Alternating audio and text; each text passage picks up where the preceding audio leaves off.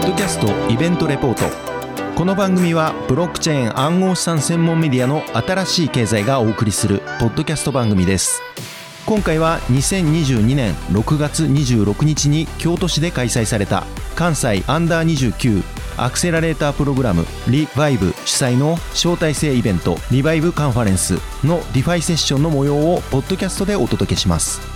このセッションでは DeFi のさらなる分散化において求められる要素をテーマにアルガファウンダーの落合渉悟氏カイバーネットワークジャパンマネージャーの堀こと堀次泰介氏 InsureDAO のグロースリード岸上ルビオ氏講師代表 CEO の木村優氏が登壇しました。なおモデレーターはコインベースジャパンマーケティング部長兼事業戦略リードのキム・ヘガン氏が務めています。なおイベント会場で収録しておりますので一部音声が乱れることもありますがご了承ください。また今回登壇したメンバーによるセッションの延長戦の未公開特別音源も公開中です。新しい経済のポッドキャストで配信しておりますのでぜひ合わせてお聞きください。なおこの番組は一般的な情報の提供のみを目的として配信しているものでありいかなる暗号資産有価証券等の取得を勧誘するものではありません。また当社及び出演者による投資助言を目的としたものではありません暗号資産投資にはリスクが伴います投資を行う際はリスクを了承の上ご自身の判断で行っていただくようお願い申し上げます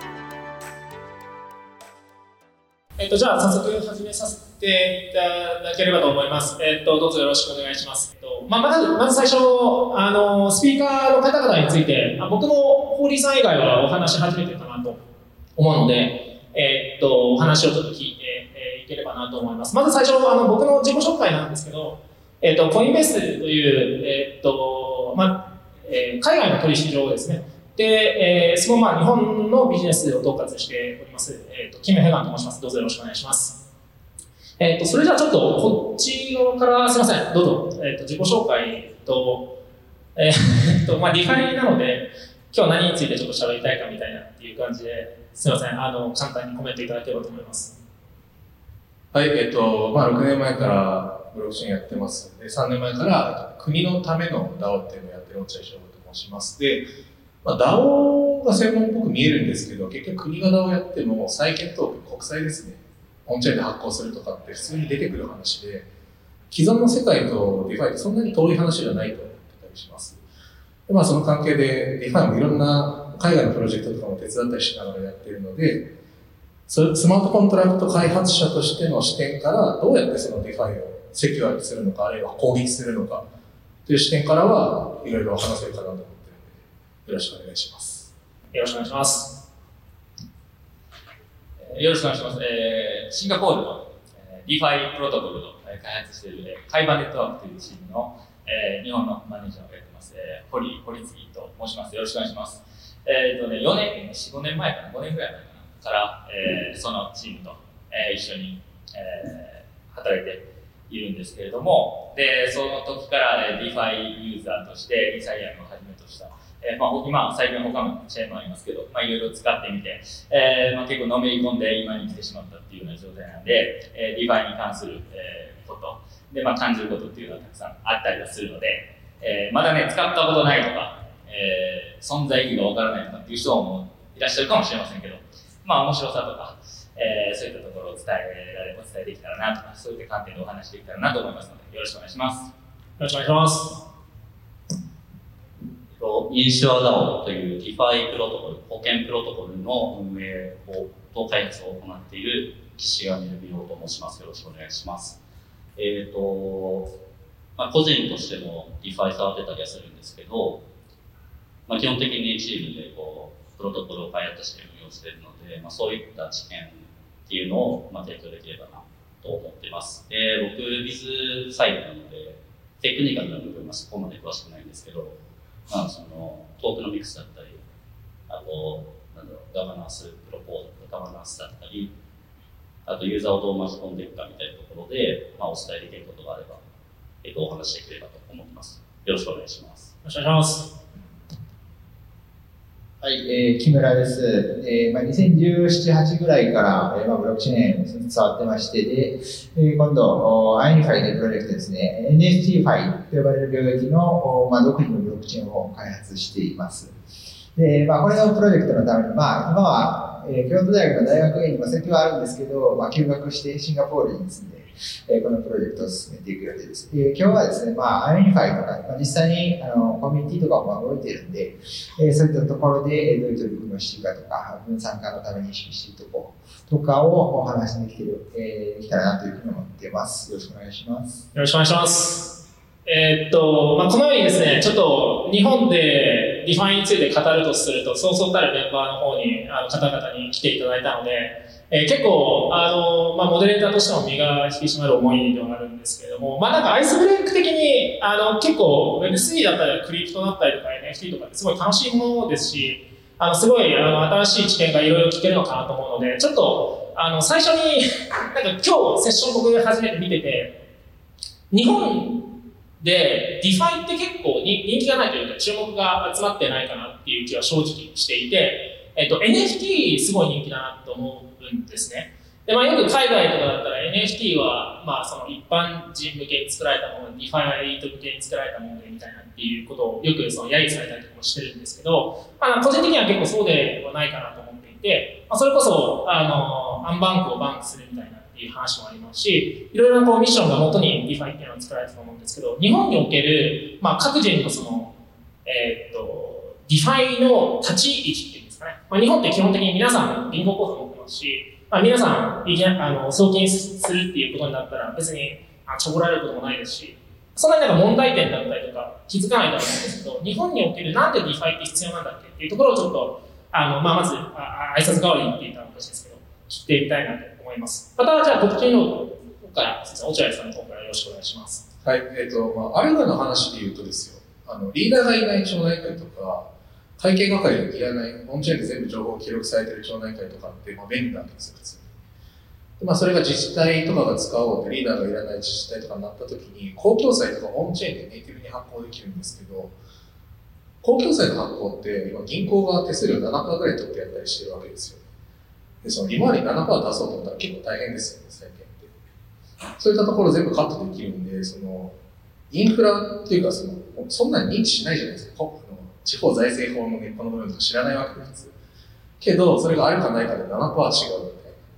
ものには確実にこれからなっていくので、全然人事じゃないなと思ってます。ありがとうございます。あそうです僕としては、まあ、DeFi ってたディセントラルファイナンスの分分散化っていうふうな、え訳し方をされますけど、まあ、分散化って言っても分散化に、えー、から来る特性っていうのは結構いろいろあって、まあ、究極的には検閲体制とかって言われるようなところで、えー、マネマネロン対策ですとかって言って、あなたは怪しいですねとかっていうこうこ、えー、ある主体の恣意的な判断で自分の資産を凍結されることがありませんよとか、自分な自分が発したトランザクションは、え平等に中立に、え政治的にも、え偏見を持たずに、え処理してくれますよとかっていうような、え特性があるっていうのが、まあ、根本原理っていうふうにまあなるわけですけど、まあ、それに付随して、まあ、誰もが検証できますよという透明性がありますとか、えー、そういった他の、えー、効果っていうのが、まあ、たくさんあるんですね。で、えーまあ、日本においてあんまり不便、既存の金融で不便を感じないっていうのがあるんですけど、まあ、もちろんそれでも、えー、やっぱ凍結されましたとか、あなたのアカウントちょっと、えー、口座から、えー、差し押さえさせてもらいますとかっていうのはまあまあ、あるといえばあるということ、まあ、依然としてあるといえばあるということと、あとは、えーまあ、金融のシステムとして、えー、透明性が高いというのは、えー、一番、えー、強く言われている部分だと思います。えーまあ、わかりやすいところで銀行の窓口でいろいろお勧めされましたと、えー、これがどういうリスクがあるんですかとか、えー、こうなった場合、こういう支払いがされますよっていう説明がなされても、その企業が本当に、えー、そういった、えー、試験、しえー、をちゃんと持ってるんですかとか、えー、規制されているけれども、それをどれぐらい信じていいんですかとかっていうところが、まあ、なかなか、えー、わからないというところがありますけれども、まあ、DeFi の場合は僕が、使っててすごく、えー、心地よいなという部分は、自分が努力すればするほど、どんな状況にあって、今自分がお金をこういうふうな運用していて、えー、資産を守ろうと。明日の生活を守ろうとするけれども、どういうリスクがあって、えー、何が起こったらどれくらいのダメージを食らってっていうのは、やっぱ自分が勤勉になればなるほど、手に取るように分かるといえば分かるんですね。まあ、例えばコードを読めなかったとしても、まあ、読めればまあ一番いいですけど、読めたとしても時間がないでしょう。えー、それをなったとしても、他の人たちがしっかりと検証できるよと、今どんな状態にあるのかっていうのは検証できるよ、監視の目が働いているよっていうような金融っていうのは、えーまあ、情報のえー非対称性というものを、えー打ち消すものであるし、えーまあ、ユーザーとしては、えー逃げ道も、えーしっかりと、えー出口をちゃんと、えー考えたための、えーそういう要素っていうのが結構いろんなところに散りばめられてるんですね。まあ、そういう金融を、えーもっと僕らが積極的に使っていくっていうのは今までとない選択肢として結構有用だし、えー僕はそのメリット、十分感じて楽しんでるっていうような感覚はありますね。ちょっと皆さんにも一回うんそういうところを見ながら、えー使ったことない人は使ってほしいなと思ったりしますね。ありがとうございます。えーっと、岸上さんの方でお願いします。えっと、わかりやすいところでいくと、僕たちがこう開発しているインシャダオっていうのは、あの、ユーザーが保険の買い手にも売り手にもなれるっていうところが、一番こう、ポイントになってるんですけど、要は、まあ、既存の金融って、まあ、別にユーザーが、僕が保険売ろうと思っても売れないようなシステムになっていて、まあ、それをこう民主化したというか、解放したっていうのが一番大きな特徴で、で、そこにこうトークンインセンティブっていうのを乗っけることで、まあ、分散した個々人っていうのが、それぞれ、えー保険の売り手になれるっていうのが、まあ、一番の魅力かなと思っていて、まあ、要はいろんな金融っていうのを、まあえー、とマスというか、いろんな人々にこう解放していくっていうのが、まあ、面白い部分でありますし、あと仮想通貨、まあ、あまたやっぱりますけど、まあ、取引所だけだと、まあ、できる運用が限られていて、でそれが今いろんなこう DeFi アプリとか出てきて、いろんなこう運用方法があるっていうところで、あの日本人にとっても面白い分野じゃないかなと思います。ありがとうございます。島さんお願いします。えーまあ、DeFi がですね、まあ、例えば、手数料を、まあ、中央集権的なエンティティが独占するんじゃなくて、みんなに分配っていうとか、そういった、まあ、なんていうかな、うまくいった先に見えるメリットっていっぱい言われてると思うんですけども、じゃあ何があったらうまく回るのかとか、っていうところで、まあ結構大事な、そこは、えー焦点かなと思っていて、で最近、えーすごく考えているのは、まあ、そうですね、流動性の問題っていうのを分散的に解決するっていうのは、結構 DeFi の役目として非常に大きなウェイトを占めるんじゃないかなと思っています。で、特に INFI も、まあ、NFT ファイの領域をやっていて、まあ NFT のまあ流動性の問題っていうのを、まあ、いろいろまあメカニズム使って解決するっていうところをやってるんですけども、まあ、その流動性の問題を解決した上で、こう、提供できる、まあ、INFI なんかだと、まあ、NFT ファイですね。まさに NFT を担保にして、まあ、レンディングしたりとかするっていうところのアプリケーションを提供できるっていう、その、えーまあ、流動性の問題を解決できるっていうところが、えーまあ、鍵になってるというか、まあ、それがないと、その、DeFi のメリットが生きてこない。そのいくら手数料分配されたところで、手数料がうまく出てこないんだったら何でもないので、そういったところ、その根本的に何があると初めてうまく回るのかというところが、えー今後、えーまあ、必要な議論のポイントだろうなというふうに思っています。ありがとうございます。いや、なんか、4人ともちょっとバラバラなことを言ったんですけど、みんな面白そうなことを全部話されてたので、一人一人正直ちょっと1時間くらい話したいんですけど、まあ、1時間くらいで限られているので、えーでしかもトピックも DeFi のさらなる分散化において求まれる、まあ、つまり分散化についてですね、多分まあトークノミックスもそうですし、まあ、そのガバナンス系もそうですし、また DAO とかもそうですけど、まあ、多分結構そこにあの通ずるものがあるのかなと思うので、そんな感じでちょっとあのモデレーションしていければなと思ってます。で、個人的に、まあ、どっからちょっとじゃあ分散化の話を始めようかなと思ったときに、えーっと、まあ、やっぱり、えーっと、どのプラットフォームで作るかみたいなっていうのは結構、あの、起業家の方々もいますし、開発者の方々もいますし、えーっと、面白いトピックなのかなと思っていて、えっと、まあ、多分ご存知っていうか、見られてるかもしれませんけど、直近であの、DYDX が、えっと、まあ、インスタグラムで、まあ、今まで、えっと、スタックウェアで、えっと、ZK でやろうとしてたものを、えっと、コスモスに変えて、で、そこからどうやって、あの、まあ、なんだろう、なんだろうっていうのが、やっぱ業界で話したんですよね。で、その中でやっぱりこう分散化っていうのが、えーどうしてもあの重要で、まあ、それは SEC だったりとか、まあ、日本もおそらくこれから金融庁、えーまあ、もしくはその税務局だったりとかっていうところが、えー、とそのトークンの、えー中央集権レベルみたいなっていうところを、まあ、多分01じゃなくて、まあ、グレーゾーンってあると思うんですよね。じゃあ、イーサリアムがそれがそのコモディティなのか、アセットなのか、セキュリティなのかみたいなっていうところって、まあ、誰でも分かんないと思います、まあ、それはビットコインもそうだと思うんですけど、そこでどうやって、あの、まあ、多分いろいろなそのプレイヤーが分散化を目指していく中で、何が一番キーになるのか。で、まあ、今話したので、まあ、ただのその L1 チェーンがどうのこうのみたいな話ですけど、まあ、おのの何が一番その重要な要素になるのか、トークンホルダーが分散しているのがいいのか、それともその下の L1 が分散していればいいのか、な技術が分散していればいいのか、オープンソースが分散していればいいのか、何が一番その分散化にとって一番重要な要素になっているのかっていうところをちょっとご意見を伺えればなと思っております。はい。えーまあ、DYDX の件はですね、まあ、ZK rollup からコスモスに行って分散性が上がるっていうのは確かにそのノードの構成数、自分でネットワーク作るわけですからね、構成数増えるし、 permissionless になるかもしれない。で、ZK ロールアップは1個のアグリゲーターで処理することが多いから、サーバーとしては1個じゃんって話なんだけど、じゃあ50%攻撃されたとき、その自分たちのトークン50%攻撃されてダメになるのか、イーサリアム50%攻撃してダメになるのかっていうところで見ると、ZK ロールアップの方が安全だったりするんで、物理的なその分散してるのか集合してるのかっていうところで判断すると間違えちゃうんですよ。っていうのは大事なところで、まあ、間違いなくルミスビール、アメリカの法案が出てますけど、あっこら辺から規制が厳しくなってくる匂いを感じてっていう文明が絶対にあるとあると思うんですよ。で、ここでまあ、木村さんコスモスやってるからちょっとはいバチるかもしれないですけど、コスモスって結局その composability はあるじゃないですか。チェーン間で。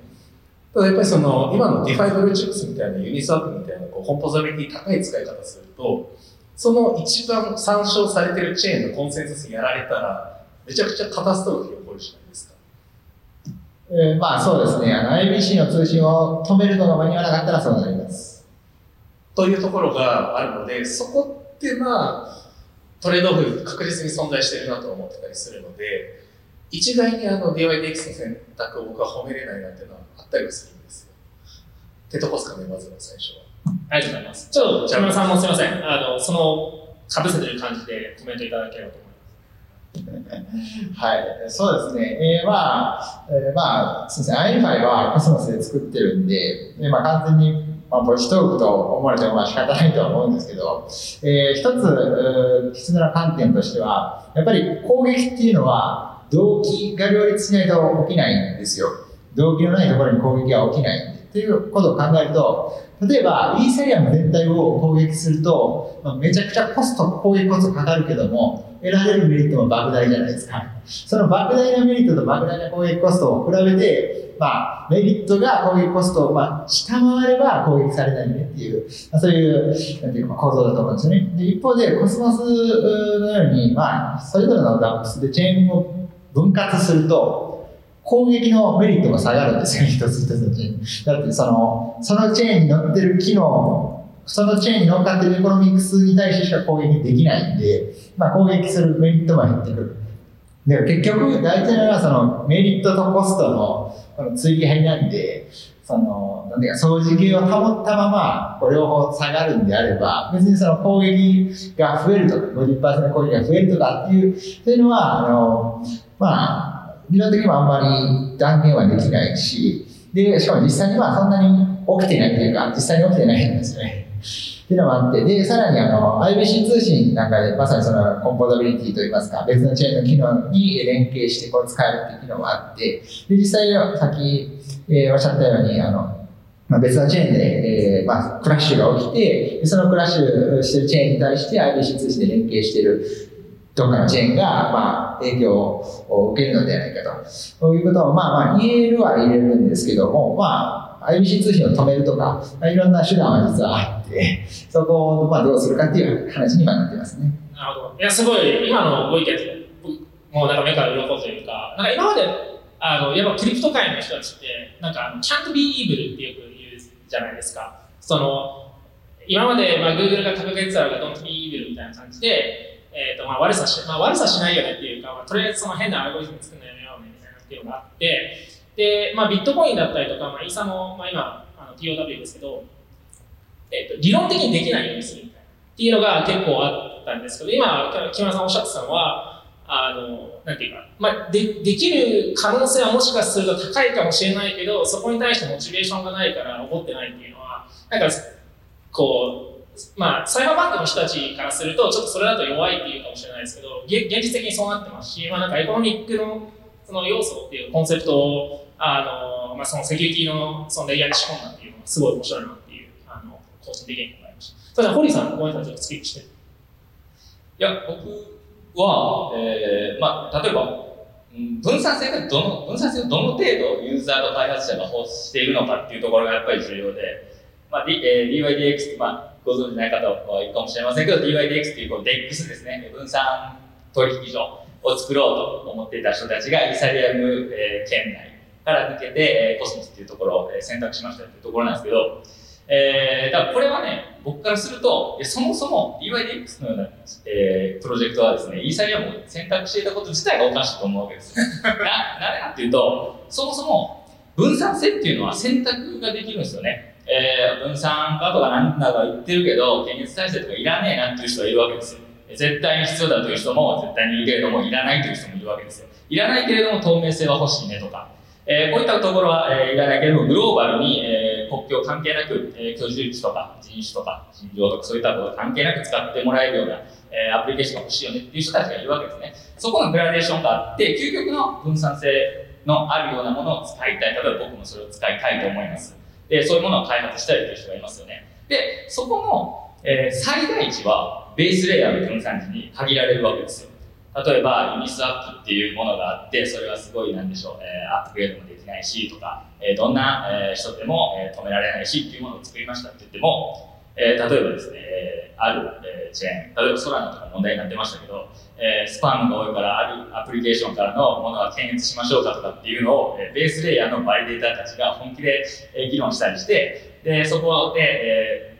ー、 DeFi contract を開発してる会社が、いや、僕たちの、えー、トランザクションを検閲するのはやめてくれよとかって言って、なんかお願いしなきゃいけないみたいなところがあるんですけど、例えばそういうことが起こりうるようなチェーンで、完全に誰も止められないよっていうようなものを作ったって、 base layer で弾かれたらこれは終わりなんで、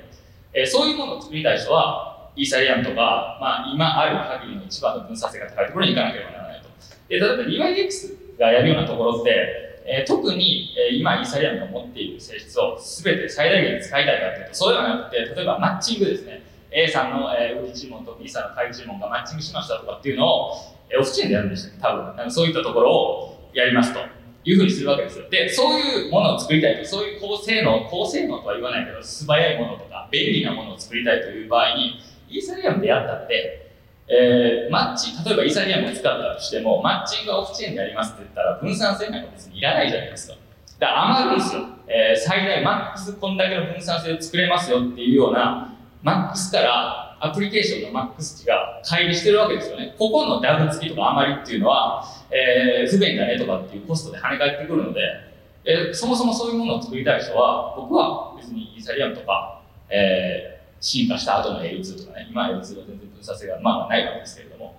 を、えー、使うっていうのは、やっぱここの差がちょっともったいないだろうなというのは、まあ、判断としてあると思うので、でそういうものを作りたい人は、そちらの、えー、いろんなチェーンを選べばいいし、えー、そっちの方が早いですからね。だからそれが、えー、その選択があるということ自体はもう、えー、認めてしまっていい実際、えー、有用だと思うんですね。ただ、究極の、えー、究極にですね、金融包摂だとか、えー、いろんな、えー、悪しき政府から追われているような人たちの、えー、金融手段を確保したいとかっていう、なんか、その真面目な人が作るためには、ベースレイヤーの、えー、分散性っていうのを真面目に考えたような環境っていうのがまあないといけないので、そこの最大値を、えー、確保するような業界であってほしいなと、まあ実際そうだと思うんですけど、うん、それ、そういうことはちょっと思いますかね。まあ欲しい分散性っていうのは、まあ個人が決めればいいんじゃないかなと思いますね。ありがとうございます。じゃぶぶえっ、ー、と、堀さんって個人的には分散性は大切で、そういう、まあ、チェーンっていうか、まあ、 dApps ないし DeFi ないし使ってるけど、別にそこにあの選択肢はあってもいいよねっていうことです。そうそう、使えー、例えば僕も、えー、バイナンス使うことだってあるだろうし、えー、バイナンスだとちょっと、えー、不便な一時ログインするのめんどくせえなって言ったら DYDX 使うかもしれないし、そこは、まあ、DYDX 実際使うし、うん、そこはね、僕は、えー、選択肢があることはありがたいなと思ってます、その代わり、えー、バイナンスに大金を置かないようにしようとか、えー、っていう選択はしていますね。うん、なので、それは、えー、選べるところね、えー個人だった一人の個人でも資金量に従って、えー分配したりできますから、それは僕はあの心地いい環境かなと思ってます。ありがとうございます。しゅんさんいかがでしょう？何が分散性をそのプロトコルだったりとかにもたさもたらせると思います？と、まあ、まず、ポーリーさんの言う通り、まあ、ユーザーからしたら、まあ、分散してるかしてないかというか、まあ、そこは選べることが大事かなと思っているので、まあ、その選択肢があることが大事だと思っていて、ただ一方、やっぱ開発者というか、作ってる側からすると、まあ、分散させたいなっていう気持ちは結構強いですし、まあ、だからこそ印象動画がインスタグラムもしていて、まあ、今後、まあ、流通への展開も考えてありますけれども、っていうところで、開発的に、まあ、スマートコントラクトは分散できてる一方で、例えばフロントエンドの部分だったりっていうのは、まあ、まだまだちょっとこう、探っていかなきゃいけないなっていう部分があるかなと思いますし、ああとプロトコルの運営ってところで、まあ、今まだまだ分散足りしきってないかなと思う点で言うと、まあ、トークンホルダーをこうどうガバナンスにこう巻き込んでいくかみたいなところっていうのは、結局、まあ、どのプロトコルもそうだと思うんですけど、最初だ誰かがイニシアチブを取って、まあ、方向性をだいぶ決めて、そこ主導でやっていかないといけないというところで、まあ、分散しきって、まあ、どこまでこう分散というか、にもよりますけど、とは言えてないなと思っていて、そういう意味で、かといってじゃあ、その、全然バラバラの人たちが勝手にだ、ああだこうだ、自分の好きなことを言って、本当にプロトコルを良くしていけるのかっていうところも、まあちょっとそこまで聞きれるかっていうのは分からないので、あ、そこの中間地点というか、まあ、民主、間接民主主義だとか、まあ、ちょっといろんな、えー、と方法、ガバナンスの方法っていうのはこれから模索していかなきゃいけないんじゃないかで、それが、まあ、プロトコル運営としての参加には必要かなと思っています。ありがとうございます。ちょっと tokenomics とあのガバナンスはめちゃくちゃいいトピックかなと思うので、あのちょっと後でまた話させてください。すいませんあの、いいですか？あの、自分で喋ろうと思ってたことを、あの、さっき、まあ、落合さんにかぶせていただけなんで。喋ってください。はい、えっと、 UnUniFi ではですね、あの、一つ、えー、やろうとしてることがあって、あの、フロントエンド開発の分散化をやろうとしてます。実際、いろんな、まあ、プロトコルとかアップスとかって、フロントエンド集中しすぎてませんかっていうのがあると思うんですよ。実際、イーサリアムとかでも、例えばイーサスキャンって、あれ普通にサーバーで動いてて、バックエンドで全部処理してるじゃないですか。いわゆるそのシングルページアプリケーションじゃなくて、要するに、なんていうのかな、みんながそのイーサスキャンを複製して自分のサーバーで動かせるという状態じゃないんで、むちゃくちゃ中堅的だなと僕は思ってて、で、他にもその各 DAPS とかのウェブサイトも、DAPS の公式サイトみたいなところにあるじゃないですか。これ自分らだと、えー自分らでこれホスティング、まあ、自分らで動かすっていうのができれば、まあ、分散してるとも言えるんですけど、そういうところを考えて、あのうちらはあのフロントエンドの開発自体もサードパーティーがどんどんやっていってもらえるように、あのフロントエンドを開発したサードパーティーに報酬がいくような設計とかを開発していて、そういうところで、まあ、フロントエンドもより分散化する必要が今後、ディファイの領域にもあるだろうなというふうに思います。面白いですね。ちょっと興味興味がすごい深いので聞いてもいいですか？あ、なんかフロントエンド分散化するって、なんか、あれですかね、そのファイルファイルトークンとか、ファイルポインとか、なんか NFT みたいな感じで、どっかのサーバーに乗っけてシングルアップで回すっていうのって、まあ多分、結構前、ビリサブドとかもそうだと思うんですけど、その、オープンソースされているっていうのが別に分散されたっていう話じゃないと思うんですよ。多分おっしゃってるどどういう意味で今、その？あそうですね。意味は2つあって、まあ、1つはまあそのデプロイの分散性ですよね。さっきのイーサスキャンみたいな話だとデプロイが分散化されてね。もう1つが開発自体の分散性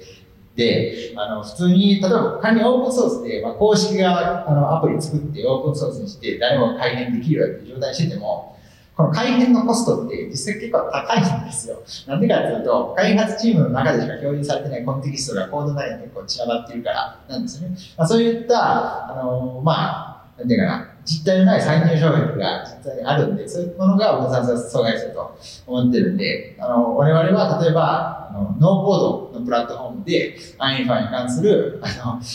ウェブアプリを簡単に作るモジュールとか今作ってて、もう開発そのものから分散させる。もう自分ら公式が作ったやつをそもそも提供するとかじゃのレベルじゃない分散化っていうのを目指してますね。お面白いですね。いや、これ多分皆さんももしかして知ってるかもしれないですけど、ディスコードとか入っていただくと、どんだけ DAO だったりとか、 DeFi が非効率的に回してるのかっていうのが分かるんですよね。なんか一つ一つウォーキングしないといけないし、あの、正直、あの Web3 に入りたいですとか、 crypto やりたいですって言ってる人たちで、あのややろうとすると、結構やっぱりみんなそこにつつつまずくというか、で、まあ、なので、その中央集権が必ずしも全てが悪いっていうわけではない、まあ、ごめんなさい、コインベースの方方から言ってるんで、あまり説得がないかもしれないですけど、えー、っと、で、まあ、逆に分散が全ていいっていう話じゃなくて、多分自分がやりたいことがどこに向いてるのかっていうところが、多分最終的に重要になってくると思うんですけど、そのフロントエンドをなんだろう、分散化して作っ,、えーとまあ、作って、で、そこの、それに対するツールも作ってるっていうのは非常に面白く伺いました。ありがとうございます。えっ、と、じゃあちょっと次ですね、あの、トークノミクスで結構重要なポイントかなと思っていて、先ほど、その、あの、岸上さんもおっしゃったところなんですけど、あの、なんだ、まあ、トークンをばらまいて、勝手に開発が進んでいくわけじゃないし、えー、ある程度のディレクションっていうかガイダンスみたいなっていうのは必要なのかなとは思っているんですね。で、そこで、まあ多分、あの、まあ、有名なところで言うと ENS だったりとか、まあ最初その、まあ、ブリックというか、企業として始めて、で、ユーザーがどんどんどんどん集まっていって、で、ある程度のタイミングでエアドロップして、まあ、ガバナンスをダウン、こう、異常するみたいなっていうのが、一つ一つの流れになってるのかなとは思うんですけど、なんかその印象ダウンがをこう運用されてて、まあ、学んだことっていうか、トークノミクスで何が重要なんだろうかなっていうのをまずちょっとあの場に共有いただきまして、その後ちょっと皆さんのあのご意見、トークノミクスこうすればうまくいくんじゃないかなみたいなっていうお話を聞ければいいかなと思ってます。えっと、まず、その、最初のローンチの仕方っていうところで、まさにおっしゃってた通り、まずプロダクトを出してから、で一定のこうユーザー数っていうのを集めて、グループコミュニティを作ってからトークン出すっていうのが結構大事だったなと思ってて、まあ、僕らそれできなかったんですけど、まあ、やって学んだことというか、まあやまあ、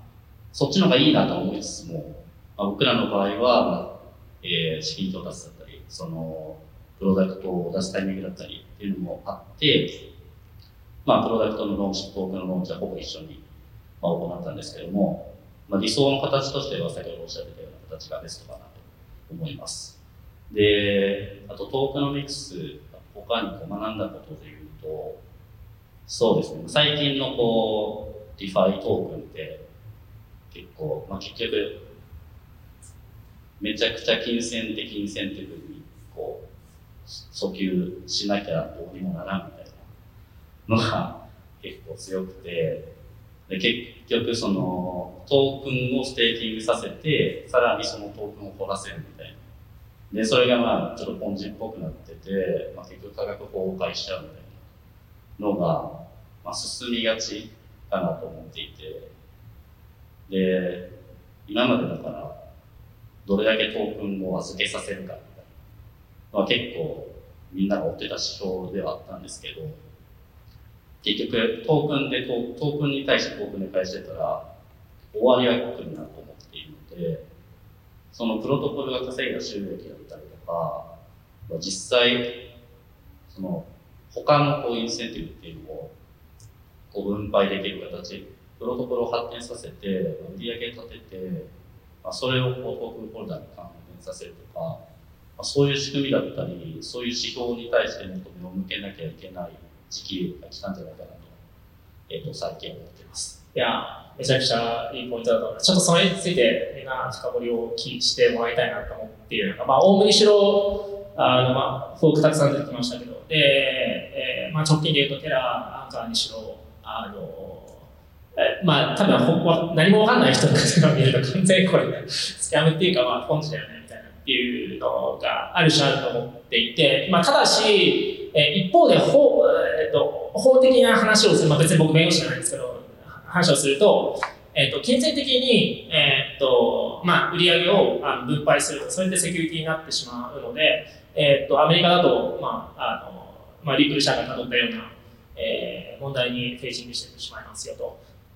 えっと、ちょっとじゃあ、インシャダさんと話してたので、あのインシャダオでやっている中で何かそのインセンティブとしてからこれがメイクセンスだったよねみたいなものってあります？今話したもの以外で。そうですね。えっ、と、まあ僕らはまだまだこう、ローンチして、これからっていう段階なんで、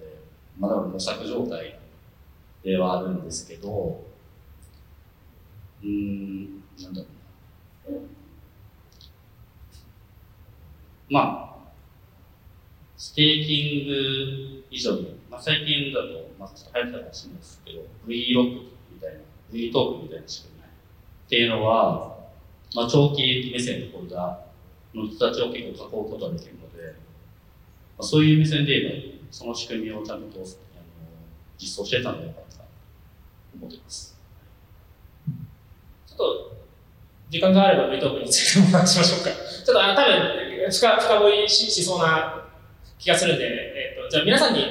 えっとトークノミクスについて、えーどういうトークノミクスが理想なのか、まあ、多分起業家の方だったり、関者の方もいるので、あのまあ、こうすると一般的にうまくいくよっていうところから、まあ、具体例もしあのあれば、ぜひ共有いただければなと思うんですけど。はい。話したいこと山ほど出てくるわけですけど、フロントエンドレスの話出てきましたけど、まあ、リクイティがフロントエンドレスに一回挑戦して、まあ、ちょっとインセンティブ的に寄ってしまったっていうのはあるんですけど、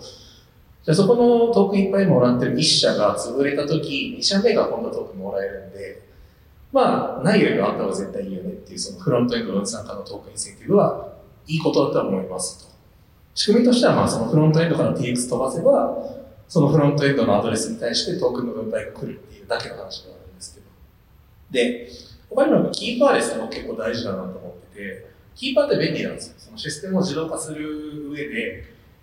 トークン供託して、駅も代わりにやってくれるような、トランザクション代わりにガス代払ってくれるようなキーパーがいれば、コントラクトの書き方もすごい見通しが良くなる。キーパーがないシステムってすごい作るの大変なんで。ただ、キーパーってそのシステムを壊したり不安定化することで利益を得ることを狙いたくもなっちゃう人ではあるので、不安定化の一因でもあると思ってるので、キーパーレスになるならそれはそれに越したことはないとも思っていると。いう二つのレスがいいよねっていうのはありつつ。で、トークのミックスについては僕は VE 派なんで、その VE で結構完成したよねって思ってる節はあるんですけど、じゃあ、その fee pool にトークン貯めて、それ分配したらセキュリティだよねの話については、その fee pool に貯まったお金で、ユニスワップとかで buyback して burn すれば、あのフィアット配ってるっていうよりかは、その希少性高まる方向に行くんで、あの、コモディティに近くなるよねって思ったりはしてたりすると。意外とそこは法律って実装で変わるんで、いろいろあるなとは思ってる。で、まあ、この市場って昔の1年間は quantitative easing でお金どんどん吸って、みんな給付金もらって、その要は今まで銀行に吸ったお金流して銀行が実体経済にって話だったのが直接市民に行ったんだけど、パチンコに使うとか仮想通貨に使うようになっちゃったわけですよ。っていう中で、真面目なプロトコルがまあ5%とか10%の APR をキーパーとかに提供したり、そのステーカーに提供したりしてたわけですけど、全然安く見えちゃうわけですよね、それが。もう20%とかザラになってきて、ステーブルに20%固定みたいなのが最後出てきたわけですけど、その裏側って実態あれは、まあ、ルナトークンの put 売りをさせてるんだけど、誰も気づいてないみたいな。あの、バブル終わっちゃったし、ステーブルで増やしたいなというみんなの心につけ込んだ技なんですけど、あれは。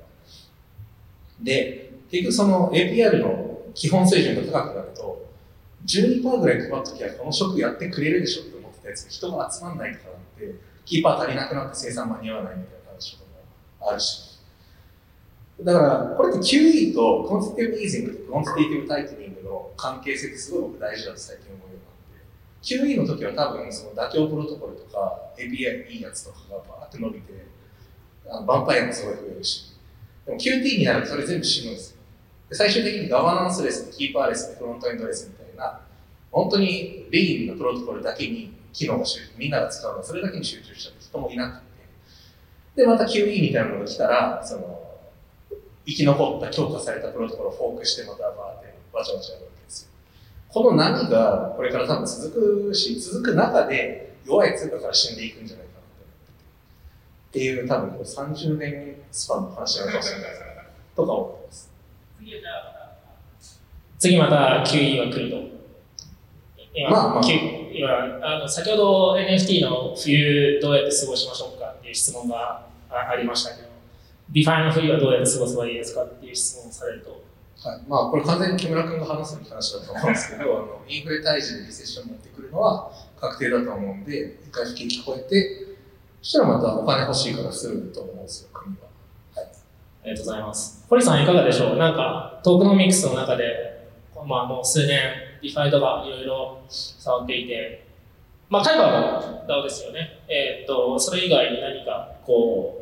このトークノミクスうまくいった、このガバナンスうまくいったなんてあります？こうね、よく、えーいろんな人、まあ、ディファイ、ディファイそんなに知ってるわけではないけれども、まあ、クリプトに詳しくって、ディファイの様子を見たときに、うんって思う方がよく言われるのは、トークンなんかない方がいいよねって言うんですよ。えー例えばユニスワップっていう、まあ、有名な、えーものがあります。あります。えー DEX 分散型取引所なんですけど、ユニスワップはなんか素晴らしい、素晴らしいって言われるんですよね。なんでかっていうと、えー permissionless で、つまりユニスワップを使うために誰の許可も不要ですと。ユニスワップのコントスマートコントラクトに入れた資金を誰かが凍結したりするような、えー権限というものを全て放棄、えーしていますよとか、っていうものがあって、すごい分散してるじゃないかと、えーイーサリアム自体と同等の分散化を実現してて、すごいよねって言われるんですよね。で、そのユニスワップが、えートークンを出したんですよ。で、トークンを出して、出した時にやっぱり言った人は、トークンなんか、なんかお金儲けのものですよねとか、VC の、資金回収手段ですよねとかっていうふうにまあまあ言われたりすると。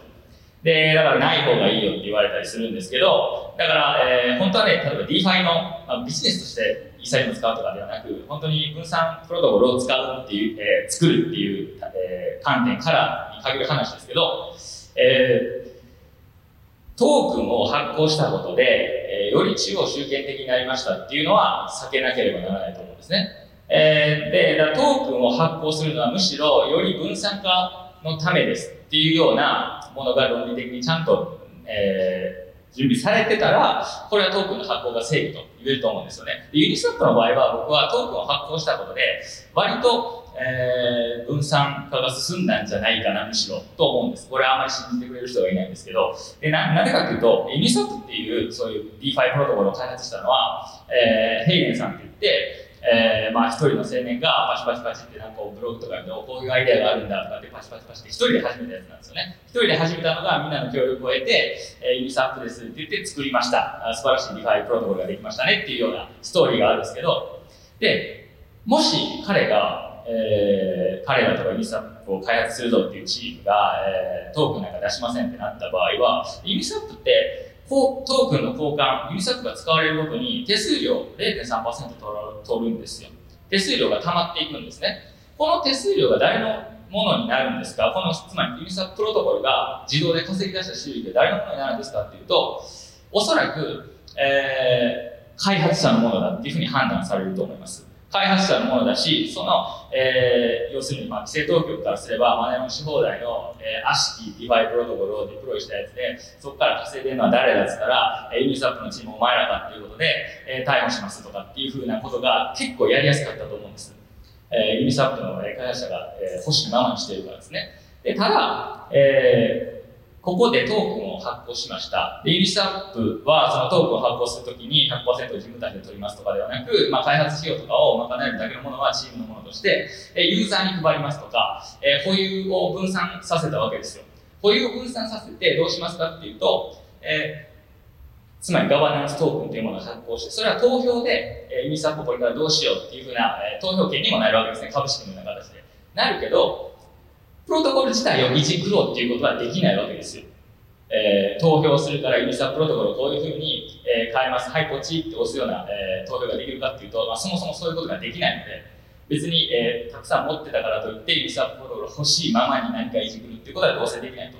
じゃあどうしたらいいか、どうするかっていうと、つまり、その溜まった収益の分配を決めますよ、決めれますよっていうことですね。分配を決めれるっていうことは、えー保有者たちがその収益の分配を決めるんだから、ほぼほぼ確実に保有者たちに分配しましょうというふうになるわけですよね。で、こうなったときに、えーじゃあ、かユニサププロトコルを稼いでた収益は、ヘイあのヘイデンねヘイデンさんのものではなく、ユニサップのチームのものではなく、みんなのものですよっていうふうになるわけですよ。ということは、えー欲しいままに収益を、えー得ている人たちっていうのが、えー一人いなくなるっていうところは、えーまあ、突っ込みどころは結構少なくなりますね。えー直接ユニサップの開発チームに行くというよりかは、えー一つ、えーユニサップ、えーユニ DAO とかユニサップ DAO とかっていうところにのクッションができるわけなんで、えーこれは、えーまあ、ありだったんじゃないかなと、まあ、仮に、えー彼らユニスワップの開発者が逮捕されましたとしても、ユニスワップをじゃあもっと、えー開発させましょうって、今、ユニスワップバージョン3まであるんですね。バージョン1、バージョン2、バージョン3まであるんですけど、バージョン4を作りましょうっていう時に、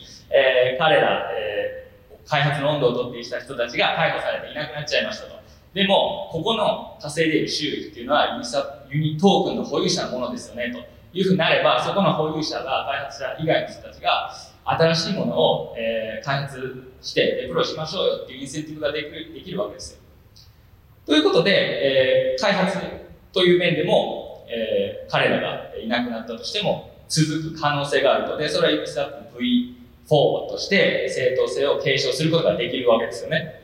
というようなところがある。で、なおかつ投票したりとか集具政治になるんじゃないかっていうふうなことも言われるんですけど、別に集具政治になったってプロトコルに対する、えー何かいじくるっていうことはできないし、失敗したから、えーユニスワップがすごい不便なものになりましたということにならないと。単純にお金の分配を間違えちゃっただけ、こんなことどうでもいいじゃないですか。たとえ、たとえ集具政治になったって、お前らの金お前が失敗したんだから勝手にしてって話で。まあ、こういうやり方も、こういうトークンのやり方が僕は一番いいんじゃないかなと思います。実際、ユニスワップ、えーガバナンスなんか見てて、ユニスワップの保有者が投票したりするんですよ。なんかしょうもないことで。しょうもないことで投票して、なんかなんかあったら、ハゲ頭の人をなんか助けましょうみたいなえーのが、えーフォーラムに上がって、なんかわーいとかって言って、オッケーオッケーとかって言ったりするんですけど、でそそれって別に勝手に失敗して、バカらしいことをしてるっていうふうになったとしても、別に彼らの収益がなくなるだけで、プロトコル関係ないですからね。僕はこういうふうなあのやり方が一番美しいんじゃないか、ディファイにとって。なるほど。ありがとう、ありがとうございます。いや、なんか、あの、その Uniswap ラブ Labs っていうんですかね、が、あの、トークン出してから、あの、 attack vector をこう、まあ、増や増やしたというか、分散させたっていうのが、僕も、あの、あ agree ではあるんですけど、あ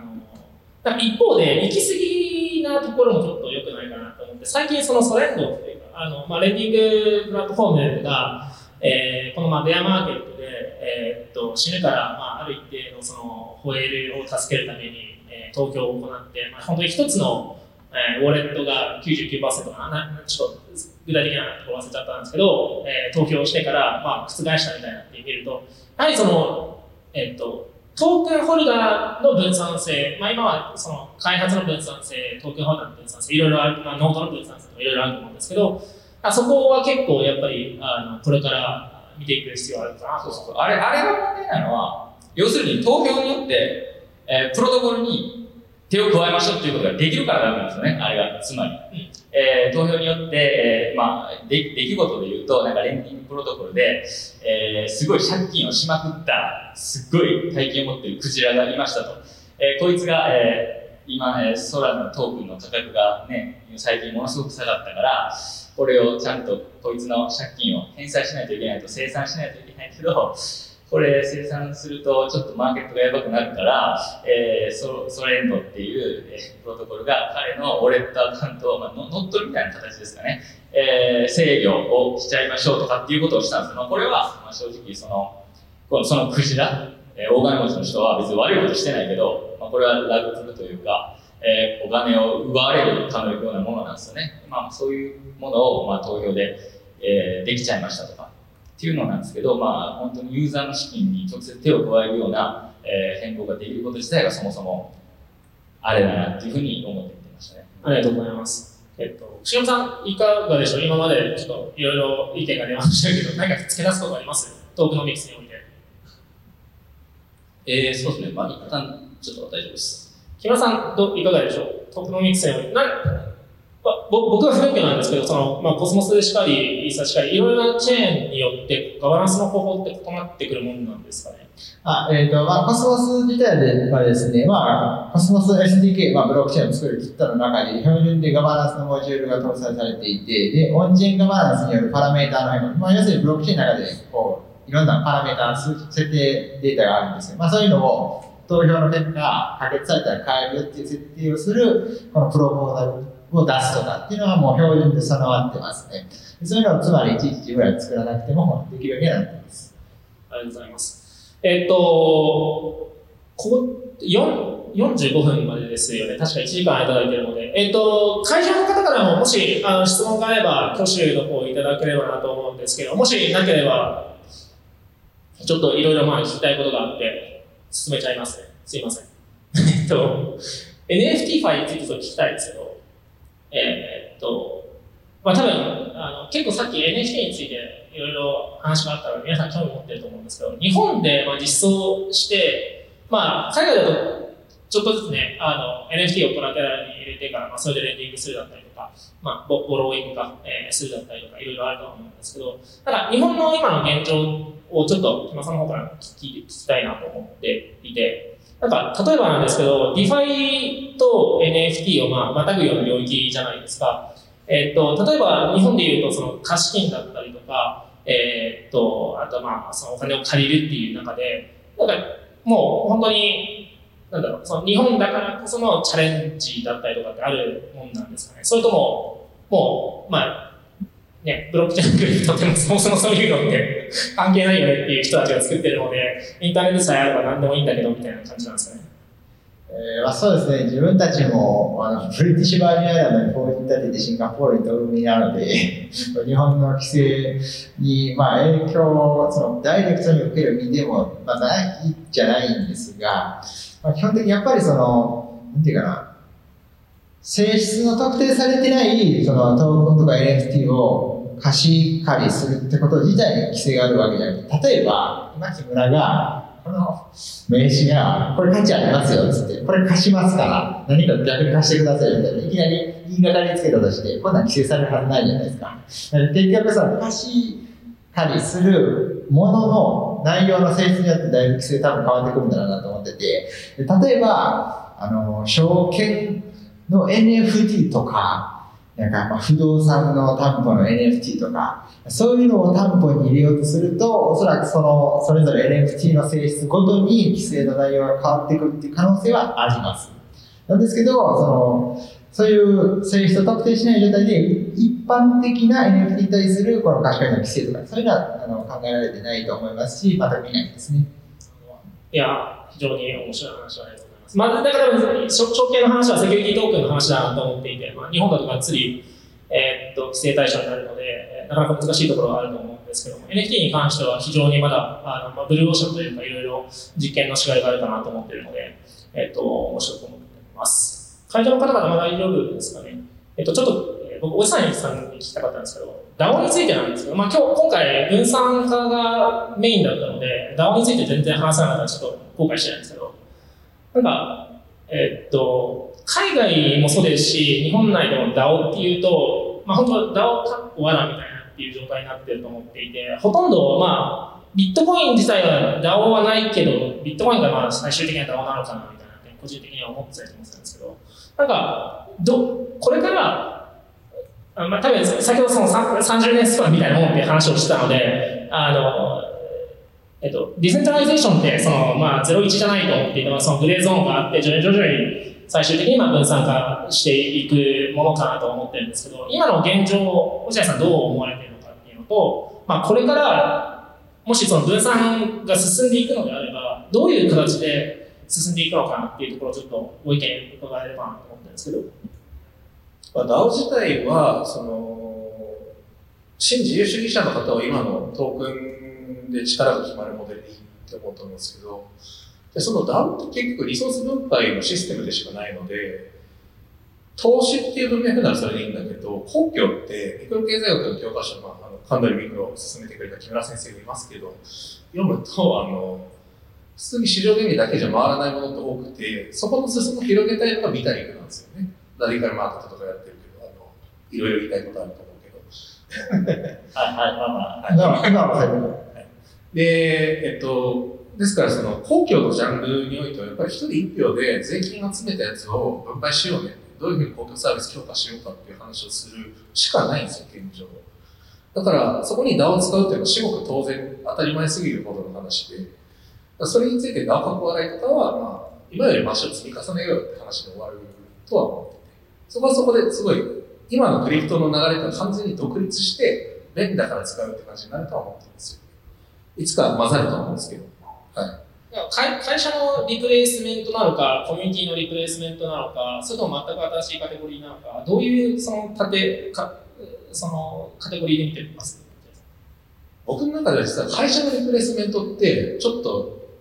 あの要は VE の token economics が僕は株式会社を完全に置き換えると思ってるとこあってすごい優れた token economics のフレームワークがあればそれでいいじゃんって思うんですよ。だって会社の建てるのに30万かかるしあの銀行口座開くのめちゃくちゃ遅いしやってらんないですよね会社って。まあやるけど。でだから公共用途の DAO のフレームワークとそういう VE ベースでこう revenue が生まれるもの全てに適用可能ですっていうなんかもうこれでいいよねっていうフレームワークとこの2つぐらいが大きく残るんじゃないかなっていうのは思ってますありがとうございます。えーっと、あ、時間ですかね。えーっと、じゃあ、さ、えーっと、一言ずつ、えっと、一言ずつ、あの、何か、えっと、 DeFi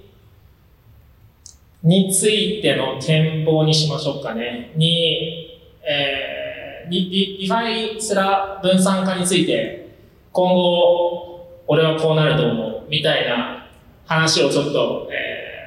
5年くらいのスパンで してもらえればなと思うんですけど、えーっと、あ、ごめんなさい。最初まず話をして、僕は本当に非常に楽しく皆さんのあのお話を伺いすることができて、えーっと、まあ、さっきのその B モデルもそうなんですけど、えーっと、コミュニティに関しても、ちょっとまあ、トークンを発行できないので、日本でじゃあこれからどれどうやってそのモデルを持ってくるのかっていうのはちょっとさておき、まあ、NFT ファイの話もありましたし、まあ、何かしらのその、えーっと、まあ、裏ルートって言ったら聞こえは悪いですけど、まあ、日本でも似たようなものを実現できる可能性っていうのがあると思っているんですね。で、なので、まあ、そういうその、まあ、クリプトがあるからっていう話じゃなくて、まあ、単純にそのいいテクノロジーだから、えーまあ、人とのつながりだったりとか、ファイナンスだったりとか、えーアートだったりとか、そういったところがまた抱えられていくんじゃないかなとは、えーっと、まあ、その世界の、えープレイヤーだったりとか、日本の国内のプレイヤーの人たちを見ては思って、えーはいます。で、じゃあ、どうしようかな。まあ、すみません。じゃあ、この順序でまた、はいあのスタートアップ10年以上やってるんですけどやっぱり不況の時ってマジでお金集まんないですよねもう VC にケチョンケチョンに言われて前なんかクソだみたいな感じでね腹の底から絶望を味わうような時間なんですけどでリセッション経由しないとアメリカの物価高が収まらないみたいな話ってすごい怖い話で確定した不況の未来みたいなのがあるわけですよ